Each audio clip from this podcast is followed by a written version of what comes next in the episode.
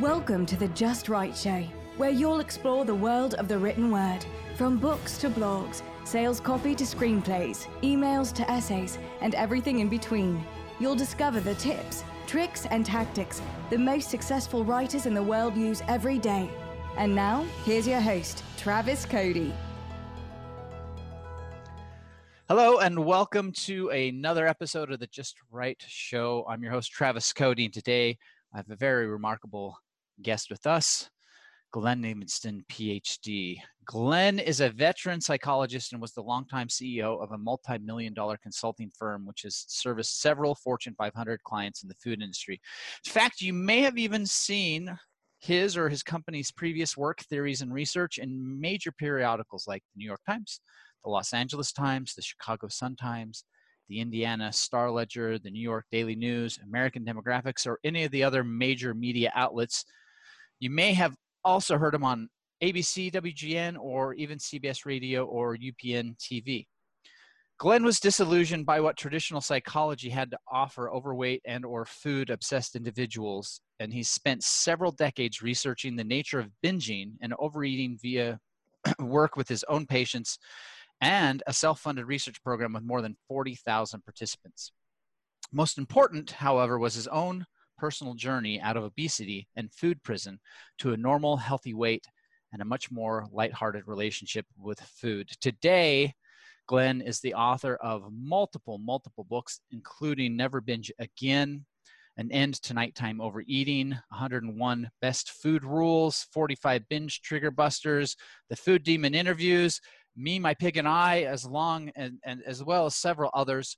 But the reason I'm so excited to have Glenn on the show today is the fact that his book, Never Binge Again, is approaching a major milestone for any author, which is he's coming up on his millionth download on Amazon Kindle. So, Glenn, thank you for being on the show today. I'm so uh, touched and honored that you would be here. So, thank you.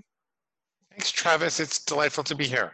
Hope, hopefully, I uh, got got everything right there and didn't leave anything out. Yeah, I, I don't know exactly when we'll get to a million, but we're getting close. Yeah, that's I mean, so do you have plans or how you're going to celebrate when you get there, or is it just going to be another day? I, I'm going to run around outside and declare myself the king of the world and make everybody bow to my feet. I, I don't know what I'm going to do. That's awesome.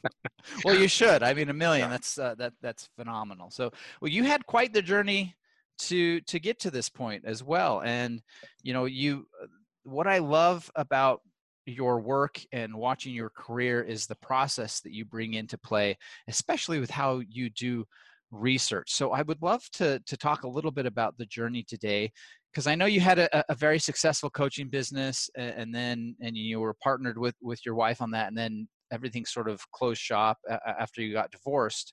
So how do you go from successful coaching business and then pivoting into this particular topic? And and more importantly how were you able to navigate you know the emotions of all all of that stuff going on and, and regroup to get where you are today well um, so i was known as a marketing research consultant for a lot of years and i you know, i was the ceo of our companies while we were conducting research for fortune 100 companies and we you know, we did an awful lot of research over 30 years. Um, and then I developed a research protocol, which I taught to small businesses for a lot of years. And I think that's how you actually came upon me, if I'm not mistaken. Um, and so you would think that I researched everything from day one when I decided to write the book, but it's not really how it happened. Um, I was starting to be in a tumultuous time and I wasn't really sure what I was going to do. Um, and um, this was in 2015. And I, I was a minor partner in a publishing company, and the CEO was saying that we should publish our own book because we needed to prove that we knew what we were doing so we could attract better authors. And we were kind of moving from thinking about teaching other authors to um, being more of a traditional publishing company because we felt like we were really good at the systems. And um, so the CEO said, Can you write a book? And I said, Well, I've been keeping this journal for about eight years about me versus my inner pig because I, I, used to be pretty fat. And uh, I think not by the time you know me, knew me, but before then I was as much as 280. I think I stopped weighing myself at 257, but I kept eating. Wow. Um, you know, and if you pass by the Woodbury Country Deli and ask for a pizza or Pop Tarts, they probably would have been out because I, w- I was there before you. It was it was that kind of thing back then. And um, but so you were keeping a journal of that whole process then, of your own journey with that. Yeah, I, I, I went through a long journey, most of which was an attempt to heal my wounded child or figure out if I could fill the hole in my heart so I would stop trying to fill the hole in my stomach. And so that, that, that's a title for your next book, How to Fill the, the Hole in Your Heart So You'll Stop Filling the Hole in Your Stomach. It's really not because it didn't work. Oh. It didn't work. And t- towards the end of all that, in my early to mid 40s, really early 40s, I came upon a whole bunch of research which flipped the paradigm. So instead of trying to nurture my inner, inner wounded child to get better, I decided that I had to be more like an alpha wolf, um, dealing with a challenger for leadership. So wow. I, I mean, I'll, I'll try to make a long story short, just so you understand the nature of the book. I I I was doing all this consulting for industry, and I saw that they were engineering big food in particular, all these hyper palatable concentrations of starch and sugar and fat and oil and excitotoxins. And the whole point of it was to hit our bliss points without giving us enough nutrition to feel satisfied. So that we kept going back for more and more and more. So the food we're eating was specifically designed to addict us, but make us leave us feeling hungry. Yeah, every time you're looking for love at the bottom of a bag or a box or a container, there's some fat cat in a white suit with a mustache that's laughing all the way to the bank. It's, and you just, and you found hard research of that. Well, um, I mean, there is there's a book called Sugar, Salt, and Fat that will prove a lot of that right. to you. Okay. Yeah. Research, but I mean, I work with the executives, right? Like I, right. I sat and I talked to the VP of marketing of just call it a major food bar manufacturer. So you actually know what these fat cat looks like. That was not hyperbole. right. he's actually not that fat. But I, I talked to him and he, he told me, you know, Glenn, our most profitable insight was to take the vitamins out of the bar and to put the money into the packaging instead. Because the vitamins tasted bad and they cost a lot of money. And the packaging, if we made it a diverse, diverse and colorful and shiny, um, it seemed to signal to people that there were vitamins in it anyway. And wow. yeah, because if you think about it, the reason we appreciate color so much is that in nature, you know, think of a green yeah, eat the, salad. Eat the rainbow. That's what they say. Eat the rainbow, man. Eat the rainbow. And you know, so I, I said, I said, I won't tell you his name. I said, "You're fake. You're faking us out, then, right? You're faking us out." And he kind of hangs his head in shame and he goes, "Yep." And it goes on all over the industry. They, they spend billions of dollars to make you believe that this stuff is good for you, to make you believe that you need it to survive. They know how to, they know how to hit those evolutionary buttons. Man, they're, that's they're some hi- crazy deep psychology behind all this stuff. Wow. They, are hijacking our brains. Yeah, yeah. They're, they're hijacking our brains. Um, I, I, mean, there's a defense against it, but, but, um, and I don't mean to just totally blame the corporations because people love love good news about their bad habits, like Howard Jacobson says. They love good news about their bad habits, so the consumer wants to be lied to. You know, new potato chips made with avocado oil. So now they're that's healthy potato chips. Right. Right. Forget about the acrylamide. Has two percent of your daily calcium. I'll eat this one because that candy bar over there doesn't have any ca- uh, calcium. yeah. Yeah. Exactly. So, you know, I, I had, I'd realized I'm going down the wrong road when I said these external forces, they don't have anything to do with the fact that my mama didn't love me enough or was in a bad marriage or anything like that. Um, they were external forces that everyone faced. And I started to think that maybe there's not something wrong with me. Because, you know, if you go to Overeaters Anonymous or some therapist, they'll tell you you have a disease and, you know, you're different than everybody else. And I started to think, no, I'm not different than everybody else. I just have a healthy appetite that was corrupted by industry. And then the last thing that I, I really figured out was that um, the part of the brain that responds to food addiction, the part of the brain that's going after the bags and the boxes and containers, it's it's the reptilian brain, the lizard brain. It's a very primitive brain structure, earliest evolved, or whether you believe in evolution or not, it's it's the kind of lowest, most basest instincts that are they're like feast and famine, fight or flight. Right. The, the reptilian brain doesn't know love when the reptilian brain looks at something in the environment, it says, do I eat it? Do I mate with it? Or do I kill it? Eat, mate, or kill. It doesn't know love.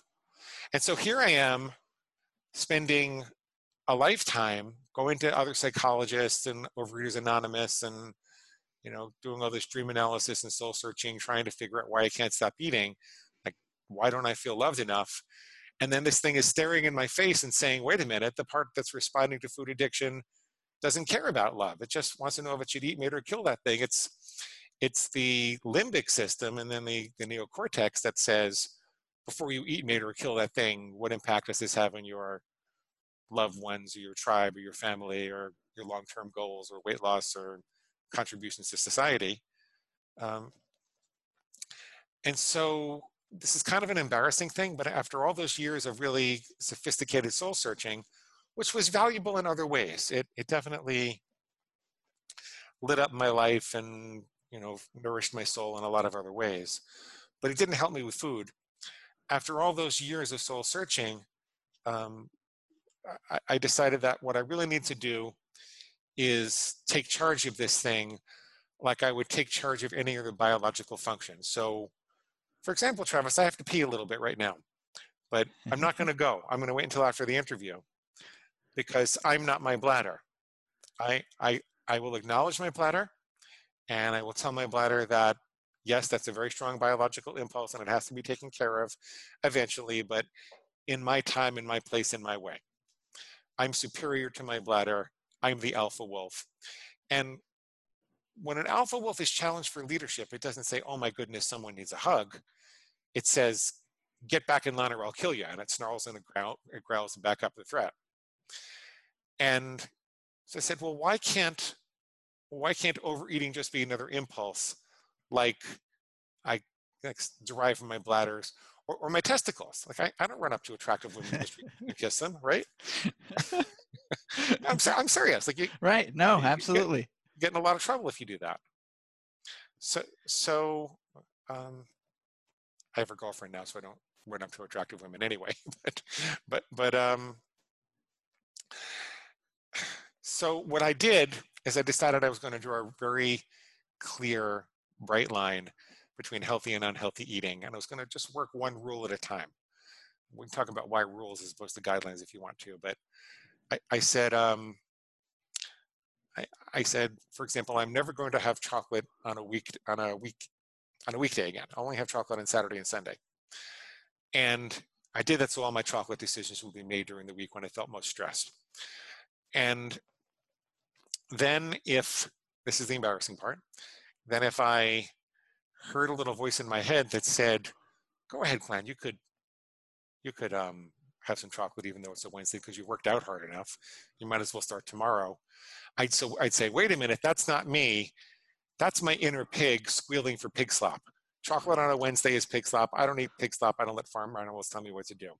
So I decided to separate myself from my lizard brain. and whenever I would hear it squealing, I would just kind of back up with this aversive reaction. And it, um, it gave me a few extra microseconds at the moment of impulse to start to make better decisions. And it, it wasn't a miracle, but that's why, Travis, by the time you met me, I wasn't so fat. And um, you know that's why I actually lived into my 50s. Even the doctor doctors were telling me that with triglycerides of a thousand, I was not going to make it. Um, and you know, slowly but surely, I started to make more and more of the right decisions, and I wasn't feeling so powerless and confused anymore. And since nobody was telling me what to do, I made my own rules. I experimented with rules about always, rules about you know sometimes. I found you had to say very specifically when. And um, and I got better, and I, I kept a journal, and the journal was basically what the pig said and why it was wrong. So if the pig said, "We might as well just start tomorrow; it doesn't matter," I would say, "Wait a minute. The principle of neuroplasticity says that what fires together wires together." Therefore, if I feel a craving for chocolate and I indulge today on a Wednesday, it's going to be harder tomorrow to stop. If you're in a hole, stop digging. Hmm. So I would have these very specific answers to the crazy things that the pig said. Um, and over eight years, the pig said a lot of things and I had a lot of answers. And so that became the book. I, I took a month and I turned that into a book. And I, I wasn't even really thinking that this book was going to be famous at that point. I was just kind of like doing it for a marketing experiment. And um, so you said you, this journey is like it's. I'm fascinated by this because you've said some really intriguing things intriguing things here because a lot of the people that i work with that that want to publish books it's always there's all this there's this hand wringing of like what am i going to talk about and i don't know what to do and i'm going to do these things and and your process was i've gone on this journey and i've been keeping a journal and then you've taken the insights and the wisdom you've gained from that specific record keeping and turned that into your book you applied hard won wisdom in a very specific way. And um, it was exactly what I did with my 30 Days Unplugged book. You know, I remember. I, I, remember that book. Yeah. Yeah. I, 30 days. I just uh, I, I, kept a journal, and the and the the foundation of the book ended up becoming the insights and the key things that that were going on during those 30 days when I when I was going through that experiment. And so this is what I love about the writing process. And um, one of the things I talk about all of the time is is that uh, one of my primary ar- arguments is that as a society, we've been conditioned to think uh, incorrectly about what a book actually is. And really, a book is just a collection of useful knowledge. And like for in your ex- example, it was your personal journey over eight years of what you learned about this, and then you turned that into a book. So when you went through the process, then did you just did you go through your journal and then pull those parts out and type those in? were you keeping a journal on a computer, so all you had to do was edit it? What was? How did you take it from journal into book form? Um, it took about a month. My my journal was in Microsoft Word, and I opened up a new document and I read through my journal. And every time I found something useful, I copied and pasted it, and I um, tried to figure out what the useful idea was, and then I wrote that up and you know, I, I, I always believe in the writing process. You start in the middle. Like don't don't worry about getting it all organized and everything up front. I, you know, I just uh, I actually studied with Fred Gleeck a long time ago, and he told me to make 25 index cards and have Fred Gleeck a long time ago, yeah. like three points in each card, and he said, "Don't make it such a big deal. Just make your points and write." Um, am I allowed to curse on this podcast or no? Go ahead. Uh, shitty first drafts shitty first drafts. Trying perfection is really the enemy of the creative process. So I just got it out on paper. I just edited it into a journal, and then I spent like a couple of weeks editing it over and over again, and then I gave it to Yoav, my partner, um, and it's kind of funny. He was fat at the time. Um, oh no! He was almost 100 pounds overweight. So he calls me back two weeks later. I, sent him the, the book. Calls me back two weeks later. Says, "Glenn, um, donuts or pig slop. I don't eat pig slop. I don't let farm animals tell me what to do. and he has proceeded to lose almost 100 pounds so far. Wow. Using government again. So, um, but see, this is even better part of the story. The fact you wrote this book from your journey, you shared it with someone, they edited it, and through the editing process, they've learned the tools now. Where now, you know, here we are, and they've that, lost that, 100 pounds. That's that's when I first knew there was something to it. I, I, I thought this was just this crazy thing. I was actually hesitant to put it out in the public because I'm kind of a sophisticated psychologist. And I mean, you know, I'm a little rebellious, but am I really going to go out there and tell people they have a pig inside them? And I mean, when you have a PhD, and and that, that's the title of the book, you know, me and my inner pig by the PhD. It, it is it's, there's a bit of an incongruence there, but that's what resonates because it makes it real the, the, juxtaposition of my credentials, like not just that I'm a PhD, but I've been in the New York Times and the Los Angeles Times and blah, blah, blah, blah. And you're expecting this sophisticated guy who's done tens of millions of dollars of consulting. And he goes, yeah, I, I got this pig inside me, see, and I don't eat pig slop, and I don't let farm animals tell me what to do. but, but oh, it worked. But, but, it works. So I, then I got a whole bunch of, um, got a whole bunch of people to read it who weren't even really in the right market. In, retrospect, I really should have um, screened for binge eaters first and and then had those people read it. I shouldn't have been listening to just anybody reading it, but you know they caught some stuff. They they said this doesn't make sense here, and they said this is really funny here. You should do more of that. People really like the things that the pig would say. They thought the pig was really funny, and and um, then we then we instituted the research process. So then we you know, did Google consumer This is survey. opposite of what you normally do. Normally you do research and then you create. This time you created and now you're doing research. Completely the opposite. Complete. I mean, like I wasn't even planning to make a living off of this. I, I, back then I thought, well, maybe I don't know, maybe I'll just go back and see patients. I, I wasn't sure what I was going to do. It's you know, we're getting divorced in a hurry, and I mean, we thought about it for a year, but it's pretty clear we were going to get divorced. Um, and, and I so I wasn't really planning to make this the foundation of my career going forward.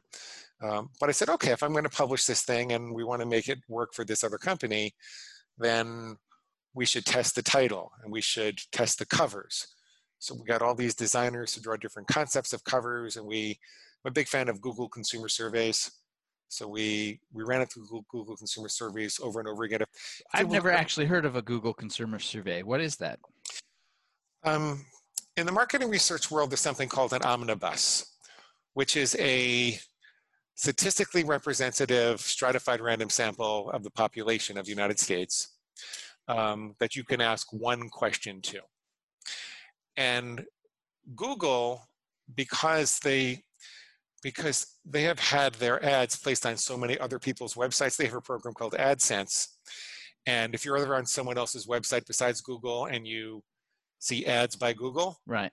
You're viewing that because that website has contracted with Google to place ads on their site and they pay them a portion of the revenue from that. Okay, yes, that that I'm aware of. So because of the Google AdSense program, Google has I think as much as a billion websites in their arsenal. Uh, certainly hundreds of millions. Wow. They, they've got a ridiculous number of websites in their arsenal. And so they have the capacity to display things on those on those pages. And so one of the things they can display on that page before you see the page, I think the website has to opt into this. Before you see the page, you'll say, hey, before you see this contact, can you answer a one question survey?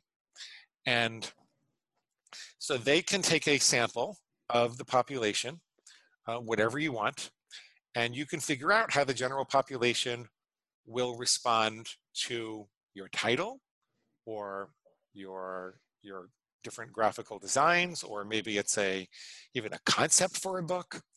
Um, and then they started to add things where you could screen. So we would we would ask if people now or ever have had a problem with binge eating, and then we'd show them the, the book titles and the covers. And um, you know, it gets expensive after a little while, but it's so important. I yeah. Mean, the, the so Tim thing. Ferriss did kind of a cheap version of this when he started with Four Hour Work Week, right? If I recall, he ran a bunch of titles as Google AdWords, and then he basically went with the one that got the most clicks. Yeah. So, yeah. So what you're doing is just a much more sophisticated way of that. I didn't even know this was possible. So this is this is awesome. It, it's better what we're well, in some ways, it's better what Tim was doing because he um, he was testing people when they're searching to solve a problem. So in some ways, it's a better audience. Gotcha. But, but in other ways, it's better what we're doing because you get all the demographic information and you figure out who your audience really is, and it's a little cheaper, and you get a larger volume of people to to do it. So really, you should do both. Google has made it more difficult to use their search platform to um, to do marketing research tests. They they really want you doing the marketing research on the content network and their display network, which is the contracts they have with all these other websites. Right. Okay. All right. So you've said something. So the other thing that I want to highlight here, which is really uh, important, is the fact that you essentially went from blank page to fully published and well to first draft in four weeks. Yeah, but I wrote the journal for eight years first. Yeah. So it was it was a, it was a one month uh, draft written over uh, eight years. Yeah, something like that. but see, this is pretty typical. In my first book, I thought about it for ten years, and then I, I then I sat down and actually wrote it. It took me two years to get it after I started, but it's still the fact that you went through the draft that fast. Again, because what did you do? You took your the the knowledge that you'd already gained from that, and were able now to to create an abridgment of it. So, and I, and I also wasn't thinking I have to have a number one bestseller. I was thinking I need a book that's good enough to do these market tests that Yoav wanted to do, and that wouldn't embarrass me too much. um, you know, and I was emotionally distraught at the time, um, so it was kind of good to focus on writing instead of everything else, and um, that's what I did. Wow. So now, was there at any point did you ever think about trying to take this out and get a traditional publisher, or did you always know you were just going to go straight to the self-publishing route? I mean, I've been an internet marketer for years, and Yoav had been teaching Kindle marketing successfully, by the way. The, the people who would do what he said were making money. Um, not that many people would actually do it because he recommended the long road all the time. Hmm. So, like the other pieces and parts of the long road were that we approached, I think, 50 of the 500 top reviewers on Amazon and we actually went and read their reviews and read the books that they were reviewing and we wrote them a very specific letter about why we thought given their review of xyz book and what they said and we would reference it we think that they might like to refer to review our book. And we screened for those people we thought would review it favorably given what they wrote about similar books. Um, and we just you know, that was a couple of months of just constantly going after them because Amazon really likes when um, their top reviewers are happy about that. Right. And I think we got to 10 reviews like that. And then the Amazon engine started showing some people stuff and, and then it turned out people actually liked it. so it's, um, and it took off. So how, so last I, um, when I checked, I know, um, Never Binge Again is still in the top 10. How long has it been in the top 10 now for the categories it's in? Most days it is the number one book for eating disorders on Amazon. On at least on the you know, the Kindle, Nook, and PDF versions are free. The um, paperback and Audible versions are paid. M- most days it's like the number one or number two book in. We're talking like years now, though, right? Two years, for, three for, years. For years, you know, last week I checked, and six of our books are in the top 100 for eating disorders. It's crazy, and, and we were still number one. Um, so it took a long time to get there. Like it took six months to get there. I hired a podcast publicist. So I went on all I like how you said it took a long time and you're like, it was six months. People struggle for years and years and never get there. Um, well, well, but, but there are all of these, there are all of these services that can make you number one for a day. Right. And you, then you can say you were number one, which is some value to that. But um, we wanted to be number one and stay number one. And so we kept investing in systems and processes which would get us genuine, real reviews. Um, and we just kept on saying that if Amazon sees that people really like this and it's genuinely reviewed by real people who are in the target audience, that you know the system should do what it's supposed to do, and it did. Um, so can we talk about that? Because the Never Binge Again has almost five thousand reviews which by any measure is just, I mean, mind blowing. Uh, so, can you share anything about how you were able to do that? I mean, you just shared like you went out to the top 10 reviewers, but with, can you talk about your process? Do you have a process in place that allows you uh, to? Uh, we, we actually taught it publicly once, and people won't do it. But uh, if you look at, if you read the book, we, um, every chapter has a specific theme, and we created a specific bribe for every chapter. So the wow, likely, okay. the likely, so when you go to opt in, you're not just getting one report. That if you opt in from chapter one, you're incented to go opt in because perhaps you'd like to take the pig damage test. You know, how, how much damage is your pig doing inside you? Uh, if you opt in from chapter two, which is about recovering from a binge, you're probably opting in because you, what, sorry about the fire engine. You're probably opting in because you want to, you, you want the binge recovery cheat sheet and the binge recovery MP3. Uh, so every chapter we created a very strong ethical rub. It's like we created a whole product and gave it away for free. Wow. Um, so most people won't do that. And um, yeah, and then you know, and then once we have people on the email list and they like what we're doing for a little while, we ask them for a review. And you know, because we we give the Kindle book away for free, there's a volume of free downloads. Um, and so we then have a volume of leads coming through. And um, now, so, do you spend? Do you run ads to your actual free Kindle book as Yep. well? Even today, even though you've got some new reviews and you're number one, and well, yeah, because, because the leads are worth money to us because we have, um, yeah, back end. yeah, we have a back end. Yeah. Yeah. Wow. Okay, that that's awesome. So now you've got six books. So at what point did you realize maybe we're onto something? I mean, I didn't write the second book until 2019, I think, or the very end of 2018. Wow. So four Uh, years into the into the gig. It, the, the royalties started to get to be significant once we had 100 reviews. Um, and we had the Audible book, and we started to say that from the royalties alone, it might be worth having a few other books in the system. Um, but I mean, mostly people were valuable to us because they were buying the, the coaching system. And also, you know, Travis, I really like my mission is to help a million people a year stop binge eating. So we, we'd been doing all this coaching and we came upon specialty topics like like it was really hard to get people to stop overeating at two in the morning the people that struggled with that.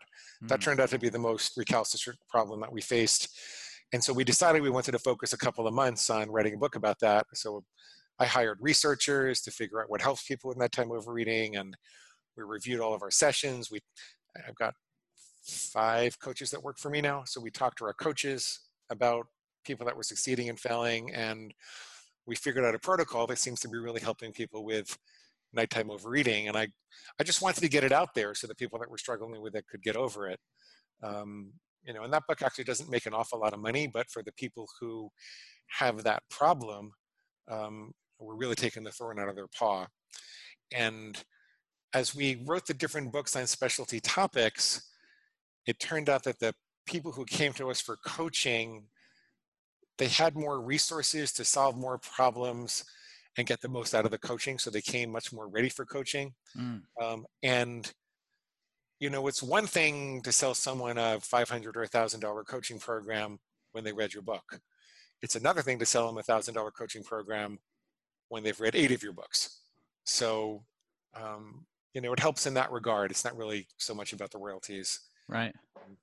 Yeah, well, that's great. And this is one of the things that when I with the, the process I teach a lot of my clients is the same thing. Like I teach a process that once you've got the first book done, then that's like I always tell everyone, we've got your first first draft done, and now it's with the editors and the layout. That's going to take a while. So let's start on book number two. And most Yeah. people think, oh, I don't have book number two. And, I go, and then I show them the process. And usually what will happen by the time we're done with the first draft of, of, the Travis Cody method of writing books, they go, oh, wow, I've actually got three books or four books or five books. And it's the same thing. Each one of those is, is giving a piece and, and, and, and it's designed specifically.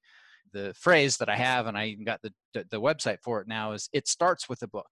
You know, the book really is just the beginning. It's just the starting point. And each book you put out, like you said, exactly, it, it just helps bring in um, higher quality, more qualified people, to, and it'll save. It makes your job easier down the road. So, I'm glad to have a conversation with someone who's living this in their daily life. yeah yeah it's, kind of fun to be an author who wrote, wrote a lot of books also it's just kind of fun it is kind of fun. Yeah. Yeah. Well, that's great. So when you started, so at what point did you decide? Because obviously you're partners in a publishing company, and and and you launched this book as like, hey, let's use this as sort of the the beta test uh, to show the process. Uh, at what point in that process did did you and your partner go? Maybe we need to go all in on this one thing and build that out. Well, I guess I was still working in marketing somewhat through the end of 2017. And it was in 2017 that we launched a coaching program and saw that people really wanted coaching. And I wasn't really happy teaching marketing because um, my methods have always been a little uh, laborious and Heaven I- forbid. I know. You're going to make me work, Glenn, to make my money online? How dare you? yeah. So they've been a little laborious and, and they were, um, uh, for lack of a better word, a little propeller head. And, and I had, I I decided to stop trying to teach research and I actually let um, Ryan Levesque, who was one of my students. Yeah, I was going to say he sort of took the banner on that, didn't he? Well, he asked my permission first. So I, I, I have no ill will. I wish him all the best. And I think he did a fantastic job because he made it simpler and easier and he's developed some software. Well, now I got to go have Ryan on my show and be like, I talked to your master, and uh, now now we I'm need to know the I'm not- secrets. I'm I know, re- I know. I'm, I'm, not joking. really his. No, he he is. I, I mean, I taught him some things, but really, he taught me just as much. And um, yeah, yeah. People say, "Well, he took your work." He, he really didn't. He he um he deserves what he what he has now. Um, I actually owe him a phone call. Think about it. Um, All right. yeah so so that's when when when people started paying for coaching then we started to think yeah we got something here and honestly i had to do something because i closed down all my other businesses and i didn't want to teach marketing anymore so i and i had enough money to last probably a year maybe a year and a half um, so i i figured let me give this its best let me give this my best shot this seems to be helping people it's incredibly delightful to help people with a problem that was the bane of your existence for all these years. Mm. Um, you know, they feel like you're saving their lives. And I mean, now I get a letter every day from someone who lost 100 pounds and says, Well, I mean, you literally are saving lives. I, I think we are. I, Yeah, I, I, I honestly mean- think we are. Yeah. Uh, and, and you're also directly affecting one of the biggest epidemics in probably human, at least in the United States history. I mean, look at how many issues our healthcare system's buckling under. uh, Right. not to, to pun on the words there, but but just because of this issue.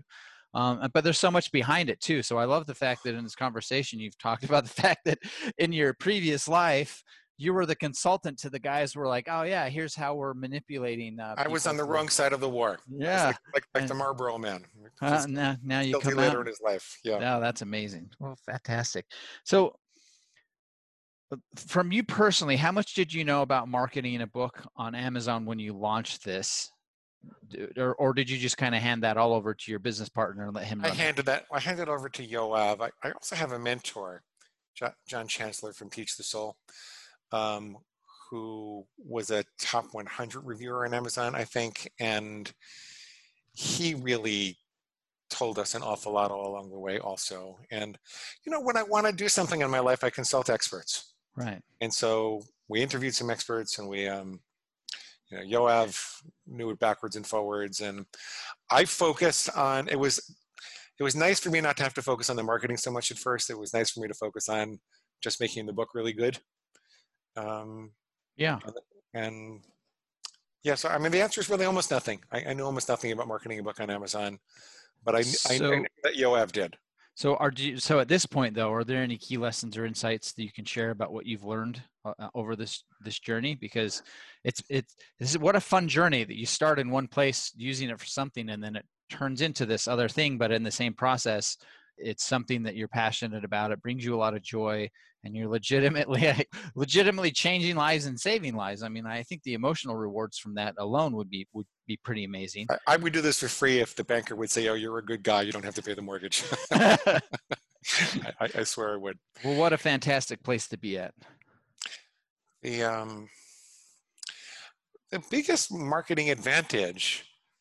Uh, it- it's like a derivative of, of what we used to call the unlimited traffic technique, which was that people think they want to spend the least money that they can for advertising, but you actually want to be able to spend the most that you can.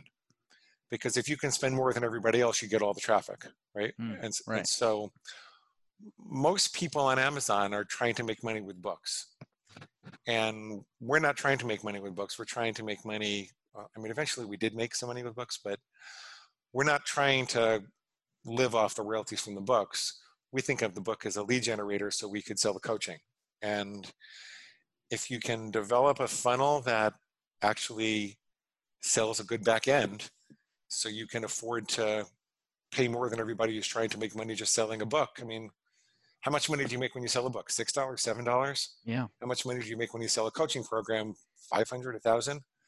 So if I can make a thousand dollars from a customer and you can make seven dollars from a customer, who can pay more for the ads?